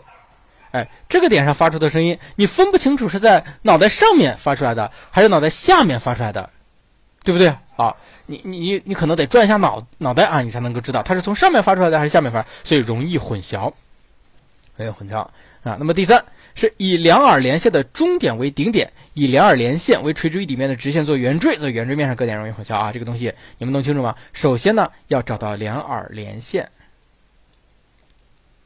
啊，这是两耳连线。好，两耳连线的终点在哪？是不是就在这个鼻头上？啊，两耳连线的终点就在这个鼻头上。接下来，哎，小鹿不要听狗叫啊，天干物燥啊，最近大家的这个脾气都不大好啊，最近总是有小狗狗在吵吵架，争论一些什么也不知道啊。好了，两耳连线的终点为顶点，接下来要做圆锥了，在哪儿做？往哪儿做圆锥？知道吗？往哪儿做圆锥？往哪儿做圆锥？好了，收啊！哎，往两边很好，往左边或往右边做圆锥，不能往别的地方做圆锥啊！我给大家做一个圆锥。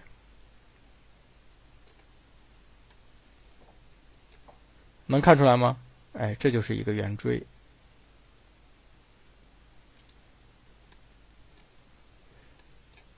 能看出来这个圆锥吧？哎，它就像一个小喇叭，哎，从你的这个两耳连线的终点往左边开出来一个小喇叭，往右边也可以，哎，所以左右都可以啊，左边右边都可以。这个喇叭的开口大小无所谓啊，对，就像一个漏斗，哎，从左边或者往右边都行，不能往前或往后，为什么呢？它还要以两耳连线啊，这个两耳的连线还要垂直于圆锥的底面，哎，还要垂直于圆锥的底面，这样做出一个圆锥，哎，能看懂吧？啊，就是这么样的一个圆锥。那么圆锥面上的各点发出声音容易混淆，比如说我用黑色的标出几个点啊，比如说这个点，比如说这个点，哎，比如说这个点。哎，比如说 A，这是 A 点，这是 B 点，这是 C 点，这三点发出来的声音容易混淆哦，就是说你你听不出来这三点到底是从哪儿发出来的，听不大清楚啊。聪聪同学终于懂了这个图了，是吧？哎，书上讲的不清不楚的，所以张老师得给你讲清楚嘛。啊，现在能分清，现现在能看懂了吧？哦，原来是这个样子，我可能就分不清楚到底这个是 A 点发出来的，还是 B 点发出来的，还是 C 点发出来的。这是一个圆圆锥。好，同学们，我们可以做几个圆锥呢？我们可以做几个圆锥啊？可以做两个，是吧？大家可以理解，对，可以做无数个啊！我再画一个圆锥啊，这样画一个圆锥可以吗？开口大了一点，可以不可以啊？也可以啊。开口再大一点可以吗？也可以。再小一点可以吗？也可以。左边可以做多少个？无数个。右边可以做多少个？也是无数个。总之，你只要做出来了一个圆锥，圆锥面上的点啊，我指的是这个曲面啊，不是底面。圆锥曲面上的点，哎，到底是从哪儿发出来的？你分不大清楚。长度有限制的吗？无限啊，长度无限啊。它只要确定一个角度啊，圆锥是向向向远处无限延伸，啊，好了，假设这个顶角，圆锥的顶角，我能不能把它做成一百八十度？圆锥的顶角能不能把它做成一百八十度？也能。当圆锥顶角变成一百八十度的时候，这个圆锥变成什么？是不是就变成中切面了？哎，所以第二条听觉方位定位的第二条头部中切面上的声音容易混淆，这是第三条的一个。特殊情况，理解了吧？理解了吧？哎，大魔王说：“那岂不是啥声音都听不清楚是哪儿来的了？”哎，对的。如果你的脑袋啊一辈子都不能动，你还真的 总是听不清楚到底是从哪儿来的。问题就在于，我们平时假设有一瞬间听不清楚这个声音从哪儿来，我们会怎么样？对，我们的脑袋要动，这个时候我们一转头就听出来了。啊，明白了吧？啊，就是这么听出来的，啊，对，这个脖，对，脖子很重要啊，很好，脖子很重要，哎，很有意思啊，啊，这是方位定位啊，很好是吧？哎，那么除了这个空间方位知觉，我们还有这个时间知觉，啊，时间知觉呢，哎，就是我们感知觉一下啊，知觉一下这个时间过得快，过得慢啊，过了多长时间？比如说你们现在闭上眼睛啊，同学们停，闭上眼睛，闭上眼睛啊，现在请猜测。从咱们开始上课到现在过了多长时间？啊，不许看表，不许看任何计时的东西，闭上眼睛猜，猜完之后把答案写出来。猜测啊，猜测一下，过多长时间啊？哎，大部分同学可能会估计一个小时，但实际上仔细看一下，已经过了一个半小时了。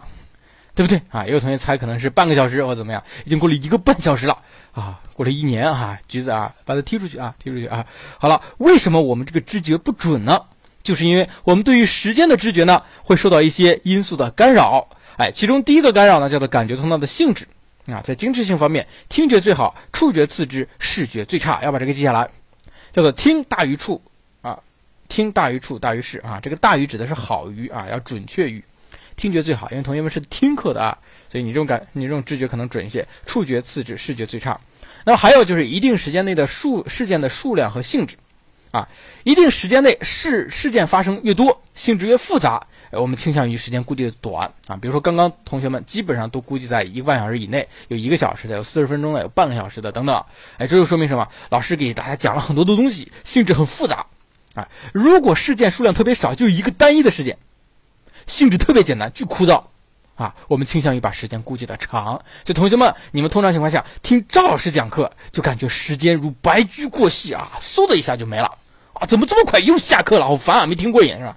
哎，但是你们听很多这个你们自己本校的这个老教授们讲课，哎，可能趴那睡了一觉，睡的那叫一个昏天黑地是吧？然后起来看了一下表，我去，怎么才过去半个小时？怎么还没有下课？是不是这种感觉啊？哎，我太了解你们了啊，了解你了。哎，所以同学们，哎，一个老师讲课好不好啊？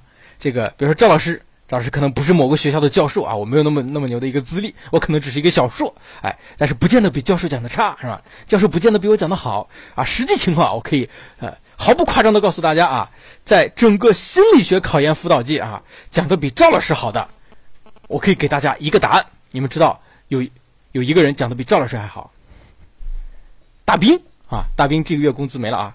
对，同学们答的很好，这个老师叫做没有老师，叫没有老师啊。好了，这就是这个答案啊。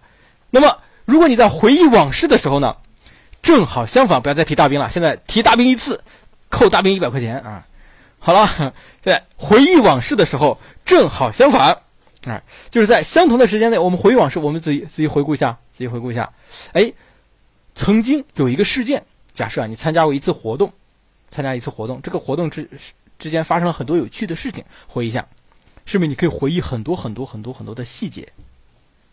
我要把这个现在这个截一下图啊，回头给大兵看啊。你可以回忆很多的细节，你是不是觉得啊，当时真的是记忆好美好，很漫长啊？那个感觉真的是特别的特别的美好，对不对啊？啊，比如说这严老师想起了啊，严老师想起了他和这个他和这个娜娜之前谈的那场惊天地泣鬼神啊啊山无棱天地绝的这场恋爱啊。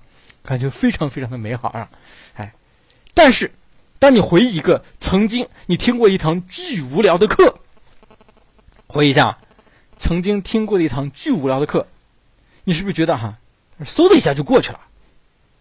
回忆哈，不是现在那个具体，就回忆，你能够想起什么呀？你是不是什么都想不起来啊？就记得无聊过去了是吧？哎，所以在回忆往事的时候，回忆往事的时候刚好相反，刚好相反。这是一定时间内事件的数量和性质，还有就是个人的兴趣与情绪啊。当你们特别感兴趣、特别感兴趣、情绪很高涨的时候，会觉得时间过得很快。比如说现在你们听课，感觉时间过得很快。哎，反过来的时候呢，你就觉得时间过得很慢。这就是时间知觉。时间知觉。我去，后面还有好多啊，人家讲讲嗨了啊，好多东西细节都讲的比较详细啊。好了，我们继续，我们继续啊，我们接下来讲一讲运动知觉。运动知觉。啊，什么是运动知觉呢？就是我们能够知觉到这个东西在动。那么这个动呢，就包含两个，一个叫真动，一个叫似动。所以真动就是真的动了。它主要靠什么呢？主要靠在我们这个视野范围内形成的这个叫做什么呢？叫做角速度啊。通过这个角速度可以判断它的一个速度。啊，这是真动的情况啊。同学们可以看一下，这个比较好理解。那么接下来呢，就是似动。什么是似动啊？所谓似动，它动了没有？它动了没有？它没动。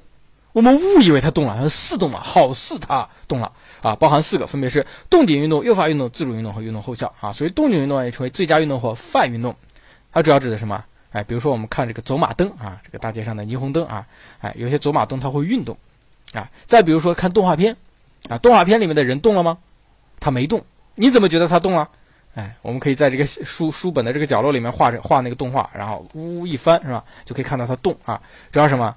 哎，它就是一种动静运动，就两个刺激相继呈现的时候，你会认为这两个刺激中间好像有个连贯的反应，这就是相继呈现的这个动静运动。啊，还有一个比较简单的自主运动，什么自主运动呢？哎，就是你看一个东西盯着它久了，它好像就能够动起来。比如说你们看这个，看这个，呃，刚刚是谁啊？小表格啊，这个图片当中小表格的鼻头啊，你们看到的鼻头啊，很可爱的一个鼻头啊。假设啊，定时间久了，你会发现，哎，这个鼻头好像有点游移，是吧？有点游移啊，这就是什么？这就是自主运动啊。那诱发运动和运动后效呢？所以诱发运动呢，就是两个物体，一个物体静，一个物体动，哎，然后这个。静止的物体被那个运动的物体所影响，好像它也动了起来。运动后效呢，也是两个物体，一个物体静，一个物体动。哎，也是这个静的物体因为动的物体的原因，让我们产生了似动的似动的这样的一种错觉。好，请问同学们，诱发运动和运动后效有什么不一样？诱发运动、运动后效有什么不一样？没听过课的同学回答。有什么不一样？哎，这个苦瓜同学不错啊。哎，你估计是真的没听过课。对，诱发运动，它要强调的是同时运动。哎，静的物体和动动的物体不是同时运动，同时呈现，同时呈现在你面前。运动后效呢，它是相继呈现，先看动的，再看静的啊。哎，什么是运动后效？你们可以可以可以自己做一个小实验啊。你们现在站起来，原地转圈，快速转圈啊，原地转一圈不够哈，转它一百圈哈。哈，吐了是吧？啊，原地转五圈，啊，原地转五圈，停，看周围的物体，是不是还是停不下来啊？还继续在动是吧？朝你转圈相反的方向在运动吗？哎，所以说先看动的物体，先看动的物体，再看静的物体的时候，哎，你会发现这个静的物体朝运动方向相反的方向在运动啊，是不是 很有意思啊？关于信息的加工啊，包含这个自下而上的加工和自上而下的加工两个概念啊，你们要能够理解。所以自下而上的加工呢，就是说我们对一个物体知道的比较少，哎，就是了解的比较少。这个时候呢，我们只能先去了解它的一些感官的特性，然后逐步对它进行加工，也叫数据驱动的加工。当我们对一个物体了解的比较多，有这个比较丰富的心理准备状态的时候，哎，我们就先入为主对它有一个印象，然后再进行自上而下的加工。比如说，啊，同学们啊，世界上有一类人，假设啊，假设比如说这个，我找位同学吧，武峰同学啊，武峰同学啊，这个人喜欢跳舞啊，呃，这个武峰同学呢，我给你找个相亲对象可好？啊，找个相亲对象好吗？哎，找个相亲对象啊，你明天要去相亲，哎，找一个什么样的相亲对象呢？比如说找一个黑人，黑种人，哎，某一种人，人种不一样，黑种人。好了，哎，你在去之前，你的脑子里面是不是已经有了相应的一些印象了？你想想是不是？好了，你是如何去脑子里面是一个什么样的东西？首先，这个人长得比较黑，然后呢，哎，对，他的嘴唇可能会比较厚，他的牙齿估计巨白，是不是？哎，牙齿巨白，哎，而且这个黑人对的头发比较卷，哎，不是很长，卷发。哎，还是男的，然后黑人都是男的，身上有味道。我去，奔跑的蜗牛，你怎么知道啊？我从来不知道啊，我从来不知道啊。他说他身上有味道啊，比较壮啊，皮肤细腻啊。然后呢，穿的少，为什么？为什么穿的少啊？因为他比较热是吗？啊，还有什么漂亮哈？哎，羊肉串这个口味不错啊。哎，跳舞比较好，哎，喜欢嘻哈，喜欢 rap 是吧？哎，你看你们对他有很多的准备状态了。好，现在哈，假设哎，我告诉你，在某某咖啡厅。你会不会一眼就能够找到他？你进去转一圈，基本都能都能锁定到他，是吧？尤其在中国很容易找到他，对不对？好了，你你很容易就就知道啊。现在同学们啊，假设再再一个人啊，比如说吃芒果的桃子，哎，我也要跟你相亲，哎，我给你找个相亲对象。这个相亲对象呢，叫做啊，桑普基辅六八七七人啊，桑什么玩意儿？我刚说什么？就是。桑桑什么玩意儿人啊？就是一个全新的人种，全新的人种。好，你脑子里面现在是个是是是个什么东西啊？我能重复吗？啊，桑桑桑普拉拉拉什这个什么机器人啊？对，就是这么个人啊！我重复不了了啊，想象不出来，不是阿凡达。哎，我还告诉你不是阿凡达，你不想象不出来。这个时候你要去和他相亲的时候。你都不确定，假设我不告诉你是谁，你进去之后看到一个奇奇怪怪的人是吧？你都不确定是不是他，你想想是不是这个样子？哎，不确定是不是？而且见了面之后，你得先观察一下，因为你对他没有任何的印象，你先观察一下。比如说，你发现他的皮肤是紫色的，哎，和你们想的都不一样吧？比如说，他有三只眼睛；比如说，他脑袋比较大，脖子比较细，就像马云；比如说，他有两颗长达十厘米的大板牙；对，比如说，他没有鼻子；比如说，他不会说话啊。哎，见了米，咕哩叽哩啪啦嘟噜咚。就这么个东西哈，你对他没有任何印象的时候，你怎么办？你必须得先看到他，然后先去观察，和他交流，才能对它形成印象。这叫做自下而上的加工。所以一般情况下，哎，你对它本身有越丰富的一个了解啊，会有越充分的一个心理准备状态，越会产生自上而下的加工，否则就就是自下而上的加工。能明白吗？啊。桃子为啥找这种人？我哪知道啊？他可能比较重口吧啊！我给他匹配的啊，他还挺喜欢。好，提问，提问，哎，那大魔王同学，大大魔王同学，现在现在正在讲课啊，现在就讲到你了。大魔王同学呢，哎，要来北京参加北京师范大学的复试啊，初试已经顺利通过了啊，考了这个三百八十分，我去啊，考了三百八十分啊，逆天的这样的一个分数，要来北京师范大学参加复试。但是他从来没来过北京。好了，他提前啊，这个这个北师大给他发来了这个北京师范大学在北京的地址，啊，完了之后呢，他害怕找不到啊，提前查了一下这个高德地图啊，查好了，查了这个交通路线图，哎，然后过来了。请问他在找北师大的过程中，主要会产生自下而上的加工，选 A 还是自上而下的加工，选 B？自下而上的加工选 A 和自上而下的加工选 B。自下而上选 A，自上而下选 B。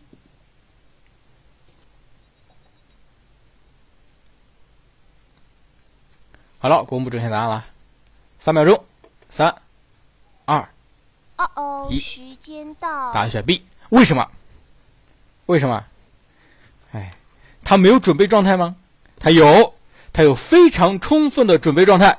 第一，他知道详细地址；第二，他查了高德地图。第三，哎，他还查了地铁、公交路线图。第四，我猜他来之前还会上网看一看北师大优美的这个风景图片，看一看北师大宏伟的校门长什么样子，对不对？哎，所以他早就有了准备准准准备状态了。对他查攻略了，哎，即使他从来没有来过，他也依然是采用自上而下的加工，否则。啊，他来了之后就像无头苍蝇一样瞎撞啊！来了之后打听啊，打听那个人告诉他是什么，啊，往这儿走，往那儿走是吧？告诉他，他他走，走了之后看到一个学，哎，这个学校是北师大吗？啊，走了半天，看到一个校门，上面写着啊，北京师范大，哦，终于找到了，这就变成了自下而上的加工了，懂了吗？哼，A 是自下而上，B 是自上而下，这个上下同学们要分得清楚啊，好吗？上不是下，下不是上啊，啊，要分清楚啊。好了，那么下面呢，关于模式识别理论。啊，关于模式识别理论，这个我们明天再讲，好不好？啊，今天东西太多了，啊，知觉这章确实比较多啊，留个小扣子，我们明天再讲。然后第六章记忆呢，相对来说会讲的会简单一些啊，好吧？哎，好，好，我们今天的课呢，咱们先。